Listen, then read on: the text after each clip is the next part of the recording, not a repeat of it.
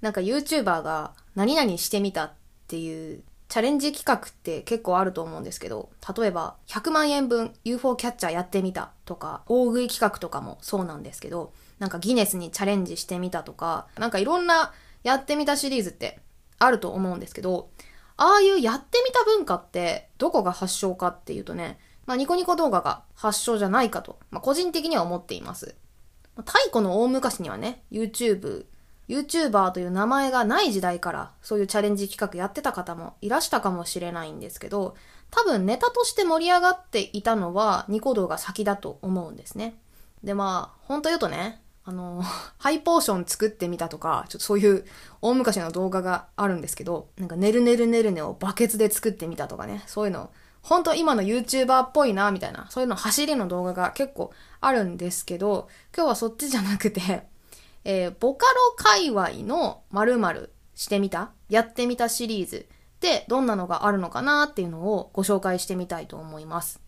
小さなものだと、まあ、ネット上では祭りとか言われたりしますが、その一定のなんかめっちゃ小規模な界隈でこう盛り上がること祭りとか言ったりしますが、それが最終的にはね、社会現象にまでなった、そういうケースがございますので、そんなボカロの文化の幅広さみたいなのがわかる一例として、このやってみたシリーズ取り上げてみたいと思います。よろしくお願いします。ざっくりボカロ史といたしまして、今このボカロ編のラジオね、第3章、第4回目になります。で、これまではですね、一応事前に調べて、えー、それを抽出して喋るっていう風にやってきたんですが、あの、ボーカロイド神話入り1000万回再生してる動画とか、まあ、それをね、再生、再生回数順に並べ替えて発表したりですとか、前回だったら、ボカロ P の名前の由来、面白そうな由来だけ抽出して紹介してたんですけど、今日はですね、今この収録している今現在、リアルタイムで検索してみて、そのやってみた系のタグ探そうかなと思います。で、私、あんまり最近はそのニコ動でがっつり見るっていうのをやってないので、もしかしたら新しそうなやってみた系のタグとか、そういう文化が見つけられるかもしれませんし、あるいはそのタグを検索してる中で、ああ、こういう動画もあったなーってのを思い出せるかもしれないので、ちょっと今日はそういうふわふわした感じで喋ってみたいなと思うんですけど。で、一番有名というか、もうパッと思い浮かぶの、ボーカロイドプラスやってみたっていうと、まあ歌ってみたがあると思うんですね。まあ、略して歌見たとか言いますが、歌見たについてはちょっとメジャーすぎるので後回しにしたいと思います。さあ、え、歌ってみた。この選択肢を奪われたリスナーの皆さん、次にやってみたタグ、何が思い浮かびますか？そうですね。まあ音楽関係で言うと、次に来るのがね、多分演奏してみた系じゃないかなと思います。じゃあまず演奏してみたからね、行ってみたいんですが、まあ、これは主にね、弾いてれば何でもいいんですよ。プレイしてれば何でもいいんですね。で、楽器じゃなくても実は良くて、うーん、ひどいやつだと、ちくわとか。ちくわに穴開けて、あの、なんか、ちくわのね、演奏家いらっしゃいますけど、まあ、何人かやってる方いらっしゃったり、まあ、一応楽器は楽器だけど、なんだろう、本格的な、みんなが本格的な楽器としてあんま認識してないものというと、に、リコーダーとかね、あの、小学校でやるソプラノリコーダーとかを、あの、本当の演奏家がやると結構ガチで、えー、聴けたりするんですよ。ちゃんと曲にな、曲っていうか聴けるレベルの音楽として成立するっていうのがあったり、あと口笛とかもありますね。口笛の達人みたいなやつとたまにいるので、そういう動画とか面白いですけど、ごめんなさい、ちょっとマイナーなやつばっかり言って。まあメジャーなやつは一番、まあピアノとかね、そのドラムとか、えー、ギターだ、ベースだ、みたいなちゃんとした楽器が一応ありますかね。じゃあ、演奏してみたタグでちょっと検索かけてみましょうかね。今はどんなのがあるのか。あーえーと、今2023年3月の下旬に収録してるんですが、あの、トースターで演奏してみたっていうのがありますね。とんでもワンダーズっていう、あれこれ笹倉 P かな？笹倉さんっていう方が、えー、作った楽曲があって、それのカバーですね。あの、このとんでもワンダーズっていう曲、途中でチーンっていうシーンがあるんですけどそこのチーンだけトースターにトースターの音使っててあー、ひどいな。こういうのなんだよな、あの、ニコニコ動画って。だからフルじゃなくても、そういうネタ的に一発なんか原曲を、えっ、ー、と、全然楽器じゃないもので代用するみたいな、そういうところもありますね。あれですね、ピアノが多いですかね。あとなんだろう。その、まあ、今は顔出しが主流になってきてますけど、昔ってさ、本当にニコ動なんか、マジ匿名、顔出し絶対しないみたいな。でも、顔以外の要素は結構出す人が多くって、うん、それこそ、今なんかね、えっ、ー、と、デコニーナさんが作ってらっしゃる、火花っていう曲があるんですが、それのギターカバーの、えー、サムネイルが出てるんですけど、そういうのだと、なんか、えっ、ー、と、初音ミクのコスプレしてる人が、えギターだけ弾いて、顔は映さずに、その、首から下だけの映像を使ってるみたいな。だから、演奏してみたなんだけど、コスプレしてみたの要素もあったりする場合もありますね。なんか変わった演奏をしてみたないかなあー えっとね、ゴミで叩いてみたってのありますね。なんか雑誌とかを床に置いて、それをゴミとして、まあ、ドラムセットみたいに見立てて、叩いてみた風にする方もいらっしゃいますね。面白いですね。いろいろあって。ああ、今、パッと思い出したので言うと、あの、電卓でね、演奏する方結構有名ですよね。ちょっと今名前がパッと出てこないけど、まあ、YouTube とかでも確か上げてるはずですが、電卓でね、あの、ボタンによって音の高さが違う、えー、音が鳴る電卓のね、機種があるんですけど、あれを利用して、えっ、ー、と、何でも曲を、何台ぐらいだっけ？なんか、5、6台は普通に同時で演奏できるはずですが、ああいうのとかもね、結構インターネット的で面白いなとか。ああ、手回しオルガン。こんなんで弾いてる人もいますね。面白いなあと、あれもいません？あの、定規さ。定規をさ、えっ、ー、となんか、ベンベンやって、ベースっぽく演奏する人いますよね。なんかテレビとかもたまに出てるんじゃないっけな。あの、机とか何でもいいけど、台からこうはみ出すように、定規をはみ出した部分をベーンって叩くと、そのはみ出してる部分の長さに応じて音の高さが変わるので、その調整を巧みにしながら、ベンベンベンベン、定規で演奏するっていう方とかいらっしゃいますけど、ああいうの面白いよね。あーたたたた、定規。定規で千本桜を弾いてみた。あありますね。あ、オレオさんだ。オレオさん。はいはいはいはい。思い出しました。今ここに出てる動画だけでね、2011年のデータがありますので、少なくともま10年前以上にはやられてたってことですね。あと何があるかな？ぁ面白そうなので言うとね、本当にピアノとギターは多いな。なんかマイナー楽器とかあるとね、結構楽しいんですけどね。あ、今マイナー楽器で思い出したんだけど、えーとね、民族楽器でアサラトっていうのがあるんですけど、あのー、な、なんていうの？日本ではプラスチック製でね、パチカって言われてる、えー、らしいんですけどあ、出てきた出てきた。えーとね、匿名 M っていう最近出た、この収録時点で最近出たピノキオ P さんの楽曲があるんですけど、これのね、えー、っと、お名前がねあ、ジャングルレオさんですね。あの、パンダの着ぐるみじゃなくて頭をかぶって、あの、顔出しは NG してらっしゃる、アサラト奏者の方がいらっしゃいます。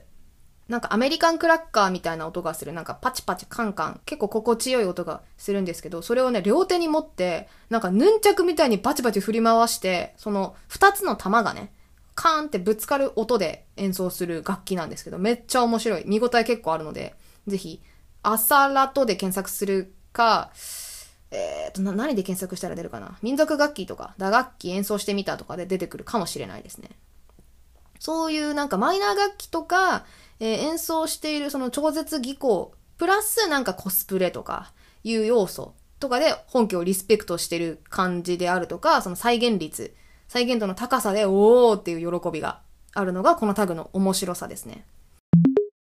はい。じゃあ、えー、演奏してみたが出たので、さらにもう一つぐらいいけますか？リスナーの皆さん。やってみたシリーズ、何が思いつきますか？えー、音楽に合わせて何々してみたっていう要素で言うと、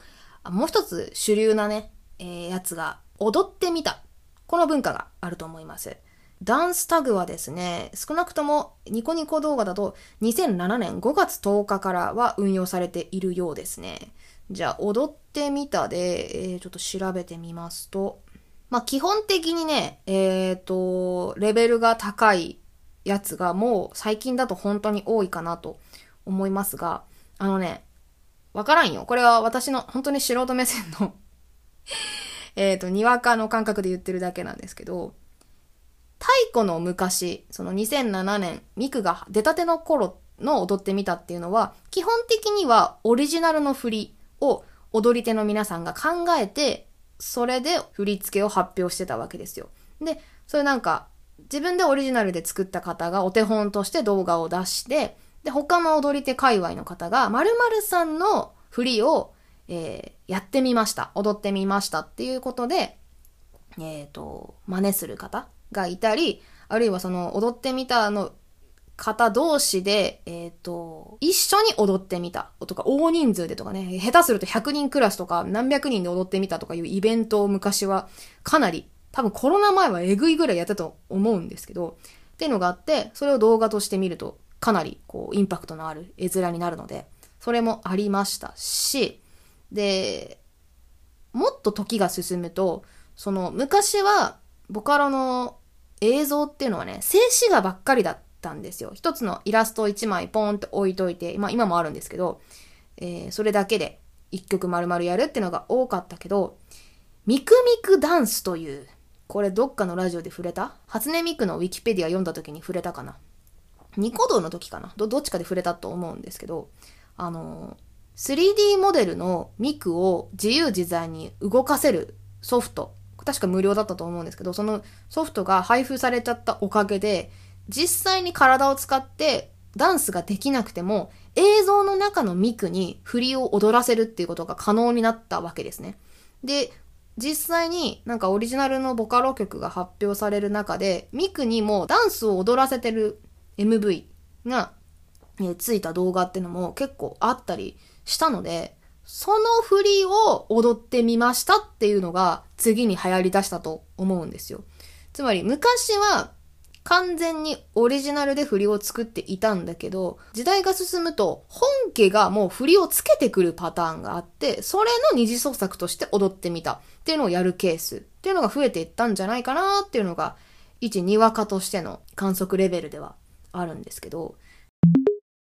結構さ、これ撮ってる場所とかも私は見るのが好きで、あのね、面白いのがさ、結構だだっ広い公園で撮る方が多いんですね。多分、平日の昼間とか、日があるうちに撮るんですけど、そうなるとどういうことが発生するかっていうと、外で撮るから、普通に後ろの方に通行人が映ったりするんですよね。多分、踊り手の方も何テイクか撮ってて、明らかに気になるなーっていう通行人がいないやつを選出してるんだと思うけど、にしてもなんかさ、その辺通りがかっちゃった人としては、え、何あの人たち踊っててみたいな、なってると思うんで、結構みんなさ、ガン見したりするんですよね。それをカメラの画角外でやってくれたらいいのにさ、思いっきり映るところで、ちょっとなんか、ギャラリーみたいになっちゃって、突っ立ってるところが映ったりしてるのを私は見るのは面白いですね。ああ、この人なんかすごい嫌な感じで見てるとかいうのもあれば、おーって、あの、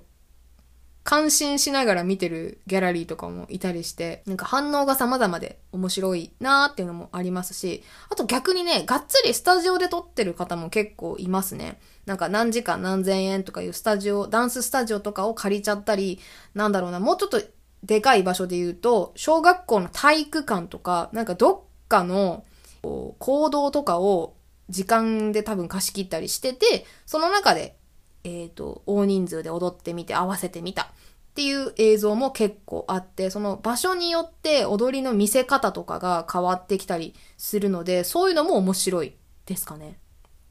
で、編集をやっぱりさ、頑張る人がね、最近は多いんじゃないですか。昔はさ、画角全く同じで、ノーカットでその曲丸々一本やってる間動画回しっぱなしっていうのが多かったですけど、最近だと、うんと、やっぱ同じ画角だと飽きてきちゃうってのもあって、ちょっと途中で衣装チェンジしたり、ズームアップしたよりの絵を挟んだり、あるいは、もっと、なんだろうな、映像的な技術がある人だと、え実写の踊り手プラス初音ミク 3D の初音ミクの映像を合わせて、あたかもミクと一緒に踊っているかのような映像とかにしちゃう人も稀にいますね。だから、単に踊りの技術だけじゃなくて、やっぱり動画コンテンツとしての見せ方が面白いかどうかっていうので、この伸びが変わってきちゃうっていうね、まあ、それが良さでも悪さでもあるかもしれないんですけど、だから曲を知らなくても、そういう点では、あの、この人の振りが面白いから見てるとか、動画の絵作りが面白いから見てるとか、そういう点で見る面白さがありますかね。はい、主流なジャンルとして演奏してみた、踊ってみた、見てきましたが、あのね、がっつり歌の要素ってのを合わせた、まあ二大ジャンルとしてはこれがあるかなと思います。まあ歌ってみたを合わせると三大ジャンルと言っていいと思うんですが、その他にね、私が気になるのとしてはね、やっぱり書いてみたですかね。書いてみた界隈はね、結構楽しいですよ。ちょっとこの辺からマイナーなあれに入ってくるかもしれない。ちょっとマイナーとか言うとね、あんまりね、あの、ガチ勢の人が怒り出すからね、嫌なんだけど、ごめんなさいね。書いてみたのジャンルとしては、主に、そうですね、3カテゴリーぐらいあるかなって勝手に今脳内で思いました。で、一つ目が、ガチの PV、MV として書いてみたパターン。つまりなんか、一コンテンツとして書いちゃったパターンっていうのがあると思うんですね。で、そのクオリティがどうこうっていうよりも、それがちゃんと、えー、曲と合致している。ちゃんとサビのところでサビっぽいイラストが来るかとか、そういう、そういう点で、曲とのシンクロ率があるかどうかっていうので、成立しているかなってのがあると思います。で、えっ、ー、と、もう一つあるのが、その、なんて言うんだろう。完全にこれはね、もう、ファンアートとして、個人が楽しむファンアートとして、曲の一枚絵を描いてみた。っていうパターンですかね。で、これももちろんさ、その人の影響力によってピンキリで、なんか落書きとしてツイッターに投下して、えー、運億枚あるイラストの中で埋もれてっちゃう例もありますが、えっ、ー、と、ピアプロとかいうのに登録しておくと、誰かが後々そのイラストを使って、新規のボカロのオリジナル MV に使ったりする場合もありますし、まあ、あとレアケースですけど、ボカロの、えっ、ー、とね、あれ、ジョイサウンドかな？ダムだっけ？どっちか忘れたけど、なんかカラオケのね、映像にピアプロに登録したイラストがね、たまに流れたりするんですよ。で、イラスト投稿主誰々さんっていう風に出たりして、そのみんなが歌ってるカラオケのね、映像のスライドショー、イラストスライドショーの一枚としてそういう登録したイラストが使われるケースもごく稀にあるっていう結構夢のある世界なんですが。それなんか一枚絵イラストパターンっていうのがもう一つありますね。で、さらにもう一個カテゴリーで言うとね、なんて言うんだろう。えっ、ー、と、曲に合わせたり、最終的に曲に合わせたりしてるんだけど、うーんと、単発で本当にチャレンジしてみたのニュアンスが強い作品がありまして、ちょどういうことかっていうとね、ちょっと具体例出すとね、結構昔の曲で申し訳ないんですが、動画のタイトルがね、部屋の壁に最果てミクを書いてみたっていうタイトルです。最果てミクっていうのはね、これは最果てとミクで切れるんですけど、まず最果てという曲が一つあります。これもボカロ編の第3章のラジオでいつかお話ししようと思ってる曲なんですが、最果てっていう曲があっ、それに出てくる、えー、ミクのイラストがあるんですけど、そのミクを壁にね、真っ白い壁、部屋の広い壁に、ペンキかなかなんかで、えー、描いちゃったっていうイラスト、イラストじゃない動画があって、それをなんか早回しでね、制作過程を曲に乗せてバーって、えー、見せている動画があります。それって別に PV とか MV として書いているわけではなくって、もう制作工程そのままをコンテンツとして落とし込もうっていう試みの一つなんですね。これ2008年に投稿されています。だからものすごい初期。えー、ミク誕生が2007年の8月ですので、えっ、ー、と、その次の年の4月に、えー、出された動画です。こういうタイプの動画って昔はまだまだなかったので、かなりインパクトがあったと思います。だから、イラストそのものっていうよりも、その試みそのものにインパクトがある。それにコンテンツの価値があるっていうパターン。これがまた、えー、書いてみたっていうジャンルの一つかなと、私は思います。ちなみにですね、この最果てミクを書いてみたっていう、えー、と、制作をしたところがですね、南方研究所っていう団体というか、グループなんですけど、この南方研究所、ここが何を隠そう、ボカロ神話入りを果たしている、ハチの砂の惑星、これの MV を作っているところでございます。砂の惑星、前々回ね、紹介しましたが、あの、砂ぼこりが立ち込める、なんか廃墟みたいになった惑星に、ミクとか、あとなんか得体の知れない、なんか生き物か動物かわからん人たちがね、ゾロゾロと、えー、歩き回る、そういう映像を作っておられるんですが、まあ、ぬるぬる動くわけですよ。でその砂ぼこりがわーって舞う様子とかのアニメーションがめちゃくちゃかっこいいんですね。その映像を作っていらっしゃる南方研究所、それのかなり古い動画になります。この時はだからまだハチさんも登場してらっしゃらない時代のね、動画なんですね。この最果てミクを壁に書いてみたっていう状態なんですけど、ボカロ関係の動画を掘っていく、ニコ動で掘っていく面白みとしては、こういう全然関係ない時代の動画が、そのうち、えー、全然関係ない人のその MV を作ってる人になっちゃったとかいう、なんか、つながりが生まれていくのが、その経過を見れるのが面白さかなと思います。ぜひ皆さん他にもいろんな書いてみたのシリーズでね、面白いやつあったら教えてください。はい、どんどん行きましょう。さらにマイナーなやつ、ちょっと言っていいですか？これはね、これはね、本当にマイナーかもしれない。えっとね、その道の人にとっては別にマイナーでも何でもないんですけど、世間的に見て、やや、えー、少数派かなと思われるジャンルがですね、作ってみたというジャンルがあります。作ってみた。えー工作の作で作る、普通の作ってみたなんですが、もうね、作ってみたになってくるとね、何でもいいじゃんっていう話になるんですよ。だって、MV 作ってみたとも言えるし、変な話さ、曲作ってみたとも言えるじゃん。作ってみたのさ、その守備範囲が広すぎるじゃんっていう話なので、まあ、ピンキリで本当にいろんな、えー、雑多な動画がぐちゃぐちゃしてるんですけど、あのね、私が特にときめいている作ってみたの動画はね、ニコニコ技術部ですかね。要は物理的に何かを実際に作っちゃったっていうニュアンスです。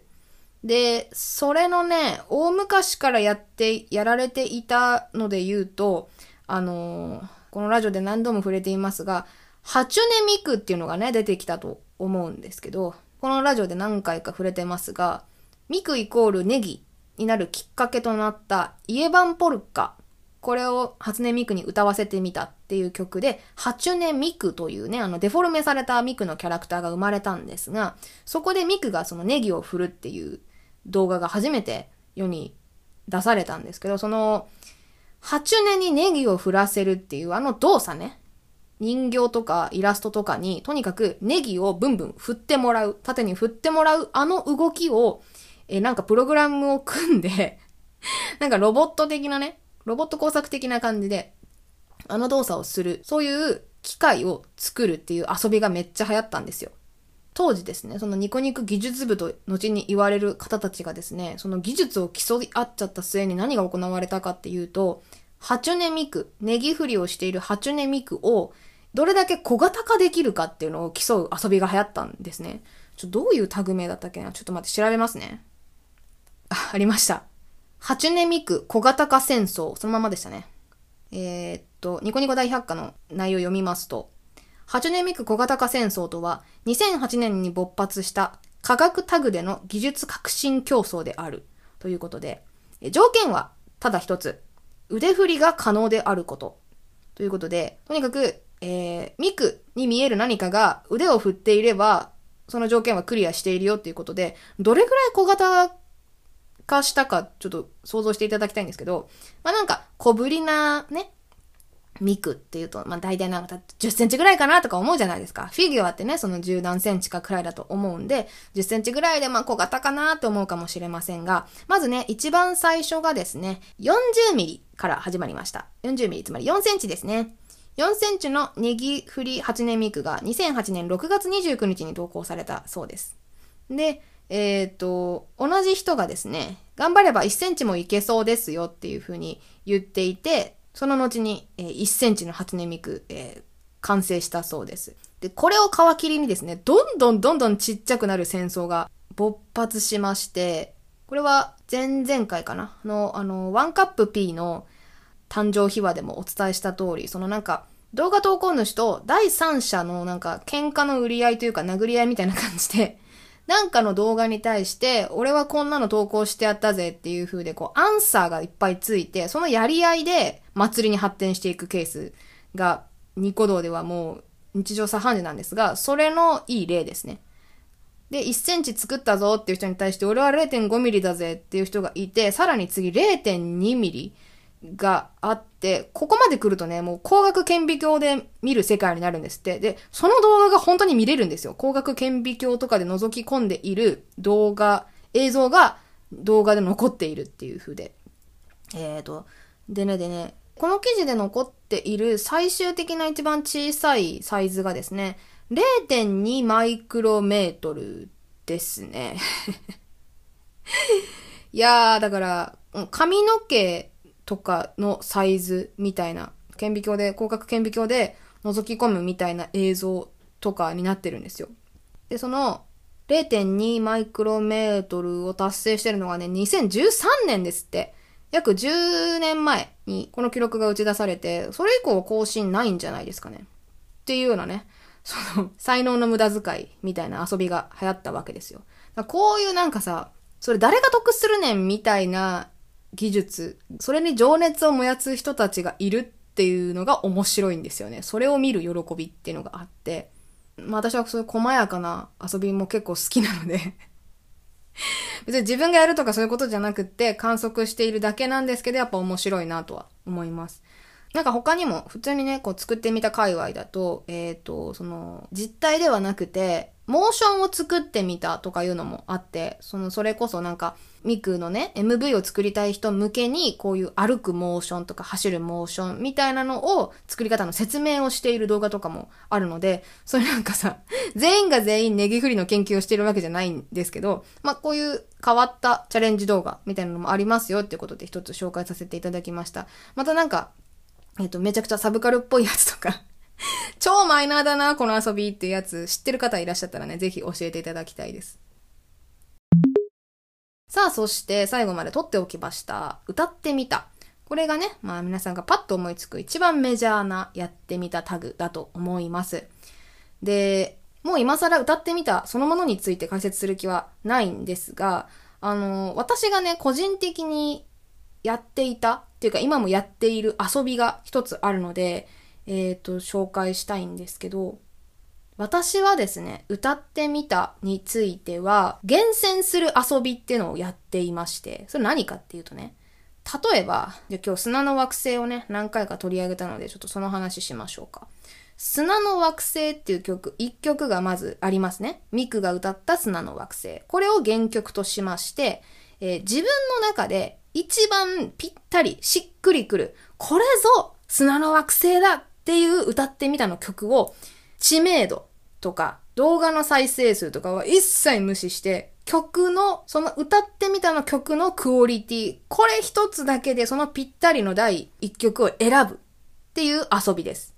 だから、砂の惑星という一曲に対して、個人的歌ってみた優勝みたいな動画はもう一本しかありえないわけです。だから、それを決めるためにめちゃくちゃいろんな歌ってみたを漁ってみるっていうのが一つ、まあ私がやってた気持ち悪い遊びの一つではありますね。で、これがね、以前決めきれなくて、なんか10曲ぐらい同率1位みたいなやつを、えー、紹介する動画をね、まあ、すごい前ですけど YouTube で出したことがありますが、はい。っていうぐらい、なんかその、どれぐらい原曲をリスペクトしているかとか、その歌い方にどれぐらい自我を乗せるかとかいうのがね、結構 採点基準になってくるんですよね。だから、それはなんかジレンマじゃないですか。歌ってる歌い手さんご本人にとっても多分ジレンマだと思うんですよ。初音ミクとか、その作った人、ボカロ P に対する愛はあるんだけど、それを前面に出しすぎると、自分が歌う意味がなくなっちゃうじゃないですか、きっと。自分の良さ、歌ってみたとしての良さも出しつつ、本家をリスペクトする、その均衡ラインはどこなのかっていうのを探ってらっしゃるのがもうよくわかるんですよ。ただ、例えばゴリゴリに自我を出した曲、それでも評価される曲っていうのは、ゴリゴリの自我以外に必ずリスペクト、本家をリスペクトしてる要素がどっかにあるんですね。それが感じ取れた時に、あ、だからここまで、あの、思い切って、振り切って、まあ、ありていに言うと、ハスネミクっぽさをなくした感じで歌っているんだなとかいうので、あの、自分の中で腑に落ちるやつがあるんですよ。で逆にこれやりすぎてて、もうなんか本家の良さ全部ぶっ潰してるなみたいなやつもあったりして、そういうのは個人的な1位からはね、どんどん外れていくんですけど、その厳選する喜びみたいなのをやってましたね、昔。死ぬほどやってましたね。だから、私ね、どっちかっていうと、昔は、あんまり本家は聞かなかったですね。初音ミクが歌ってる、えー、そのものの曲は聞いてなくて、歌ってみたを基本的に聞くようにしてました。その比較材料として原曲を聴くみたいな感じだったんですよね。だから、えっ、ー、と、今度ね、ボカロシリーズ第3章のラジオをここでやるときは、その、昔私が歌ってみたを聞いて、この曲の歌ってみたといえばこの人だよね、みたいな話とかも、えー、できたらいいなって思ってるんですけど、多分ね、私みたいな楽しみ方をしてらっしゃる人は少ないんじゃないかな。こんな気持ち悪いね、聞き方してる人はあんまりいないと思います。多分、ほとんどの人はさ、多分ね、知らんよ多分だけど、ミク、原曲を聴く人は多分原曲しか聴かないし、歌ってみたを聴く人はもう歌ってみたしか聴かない。で、その中でも特定の歌い手さんしか聴かない人はその人しか聴かないし、え、オールマイティに聴く人はもう全部ザックバラに聴く。みたいな、ほとんどの人はなんか聞き方がね、固定してるんじゃないかなっていうイメージはありますね。YouTube のコメント欄とか見てると、その普段原曲しか聞かないけど、この曲はこうだったとかいうコメント結構あるので、普段の聞き方が固定しているっていうのは結構あるあるじゃないかなと思います。皆さんの歌ってみたの聞き方とか、どういう感じで歌みたを普段向き合ってるかみたいな、ちょっとこんな堅苦しい感じじゃないですけど、どんな感じでボカロの曲と触れ合ってるかみたいなのことがね、ぜひお聞かせ願えたら嬉しいんですけど。で、このね、歌ってみたが、まあ、メイン、メインというか一番メインストリームにあるやってみたのタグかなって思うんですが、これが社会現象になったのが、まあ、前々回も言いましたが、千本桜だと思います。ボカロ界隈ではね。千本桜のカバーですね、いわゆる。まあ、歌ってみたってカバーなので、で、このカバーを大々的にやったのが、その、和楽器バンドとか、小林幸子とかですよね。ちょっとごめんなさい、継承略ばっかりで。なので、NG 創作が許されてる文化だからこそ、そういう何全然ボカロ関、ボカロ界隈とは関係のない方が、あの曲自身を、曲単体をいいねって評価した人が歌ってみちゃう。それが結果として、全然ボカロを知らない層にも広がるっていうね、文化の波及に広がっていったわけですので、なんか、私さっきちょっと作ってみたの界隈をさ、マイナーだっていう風にあえて落として紹介してみましたけど、あの、昔はね、歌ってみただって、ものすごくマイナーなジャンルだったはずなんですよ。だって、ニコニコ動画そのものがないんだから、昔は。で、ニコ動なんか昔はね、終わったコンテンツだ、もうオワコンだって言われてたわけなのに、それがね、続いて続いて、で、どんどんいろんなジャンルの歌ってみたとか、えー、踊ってみた、書いてみた、ね、演奏してみたとかができてきて、その中の歌ってみたのジャンルが、たまたま、こう、社会に波及する形でヒットした、そういう千本桜みたいなのが出てきて、うわ、ボカロ界隈って面白いじゃんっていう風に初めてなったわけですので。だから最初はみんな根っこは全部マイナーだったんだよっていうところから行くと、なんか、この界隈はかっこいいとか、この界隈はダサいとか、そういうのないなっていうのは、やっぱりあるかなと思います。どれも素晴らしい文化だと思います。そこに人が今いるかいないか、あの、人数の多さ少なさっていう問題だけだと思うので、それと評価、人数と評価をセットで一緒くたにしてしまうのはちょっと愚かかなと、浅はかかなとは思いますが。はい。えーとね、ちょっと脱線しちゃった。ごめんなさいね。これ最後に一個言ってきたんだけど、歌ってみたの界隈もしね、ハマった方がいらっしゃったら、ぜひ合わせてえー、摂取していただきたいやってみたシリーズがあってね、合わせてみたシリーズっていうのがあって、まあ、もっと言うとね、合唱シリーズと言われます。合唱してみた。これはマジでインターネットならではの遊びです。えー、合わせてみた合唱シリーズっていうのは何かというと、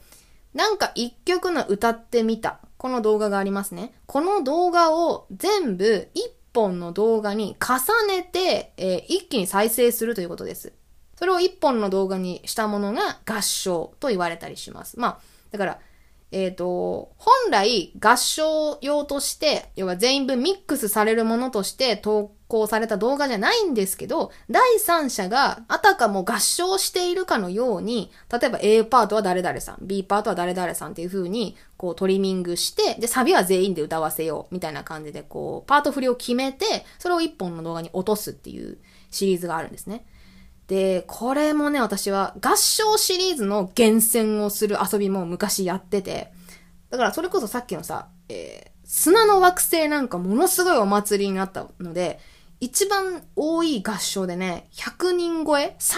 人とかだったかな？ちょっとごめんなさい、忘れちゃいました。何百人かの、え歌ってみた音声を全部、全部足し算した、ものすごい荘厳な合唱があるんですよ。もうそれはね、誰が何を歌ってるかなんか全く聞き取れない。けど、あ、誰々さんの声が遠くの方で聞こえるとか、あいつのネタの歌詞がめちゃくちゃ聞こえて、他の歌詞が入ってこないとか、そういう喜びもあったり、で、あと、そのパート振りをしていて、ここはなんか女性陣が歌うとか、ここは男性陣が歌う。で、えっ、と、あるところだけ、初音ミクだけが、本家だけが歌うパートとかがあったりすると、うわ、このパート振り神じゃねえとかなったりね。で、全員が歌う、その何百人が一斉にサビを歌うところなんかもうものすごい感動が出てくるわけですよ。特に砂の惑星なんかね、意味のある曲じゃないですか。その、えっ、と、かつてニコ動で活動していた方が、その何年かぶりに、あえてボカロを題材にした曲として、米津玄師として活動しているアーティストが、ハチという名前であえて投稿した記念碑的な動画なわけですので、その動画を、それを愛している人たちが何百人としとしてこう一斉に歌うみたいな、その遊びの意味っていうか意義っていうか、趣の深さがさ、えげつなくて、砂の惑星の合唱なんかは死ぬほど聞きましたね。っていうのとかも、いずれ喋りたいと思います。あのね、ほんと合唱シリーズはね、あの、ミックスする人も多分大変なんですよね。だっていろんな人のさ、音源があってさ、それぞれ音質が違うわけですよ。ちょっと音質低い人もいれば、高音質な人もいて、その人たちの音を合わせた時になんかちぐはぐにならないように上手にミックシングして、再編集して動画を出すわけですので、なんか、そういう音のムラが気にならないように動画をアップロードする。あと、音ずれがないように上げるとかね、そういう細やかな技術も要求されるので、その合唱の良し悪しも結構、作り手さんの技術が微妙に出るところではあるので、なんかその辺の私のなんかマニアックな遊びみたいなのも いずれお話できたらいいかなと思います。ちょっと今日はね、立ち入りすぎるとえらい長くなるので、この辺にしておきますが。はい。というわけで、本日は、ボカロ界隈の文化の一つとしてね、やってみたシリーズ、このタグを紹介してまいりました。えー演奏してみた、踊ってみた、書いてみた、作ってみた、そして、えー歌ってみたっていうタグについてね、主に話してまいりました。他にもなんかこういうボーカロイド界隈で丸々してみたタグあるよとか、このタグ最近できたんで面白いんですよ、取り上げてくださいっていうのがあったらね、ぜひ、あの、コメントなどでお伝えいただけると参考にさせていただきたいと思います。どしどしお寄せください。Spotify、YouTube でご覧の方はコメント。あと、Twitter でしたらハッシュタグ、チャコラジをつけてのツイート。または、お便りフォームやメールアドレスからもお待ちしております。詳しくは概要欄、下段の方にね、送り先が載っておりますので、そちらご覧いただけると幸いです。はい、このざっくりボカロシリーズ、長く続いてまいりましたが、次回で最後にしたいと思います。次回はですね、もう、ザ・ニコニコ動画っていう感じで、さらにインターネットっぽいタグのお話をね、していけたらいいなと思うんですけど、結論だけ最初に言っておきますと、ニコニコ動画のボカロ文化っていうのは、デジタルワールドと同じと言って過言ではないのではないでしょうか。かっこ過言だと思いますが。はい。というね、ちょっと無茶苦茶な、えー、論理を次回はお話しできたらなと思っております。では、次回お楽しみにしておいてください。今回は以上にします。ありがとうございました。ではまた次回のエピソードでお会いしましょう。バイバーイ。またねー。最後までお聞きいただき、ありがとうございました。シャコラジでは、引き続き、皆さんからのお便りを募集しています。お便りは、ツイート、メール、お便りフォームで受付中です。詳しくは、シャコラジの概要欄をご覧ください。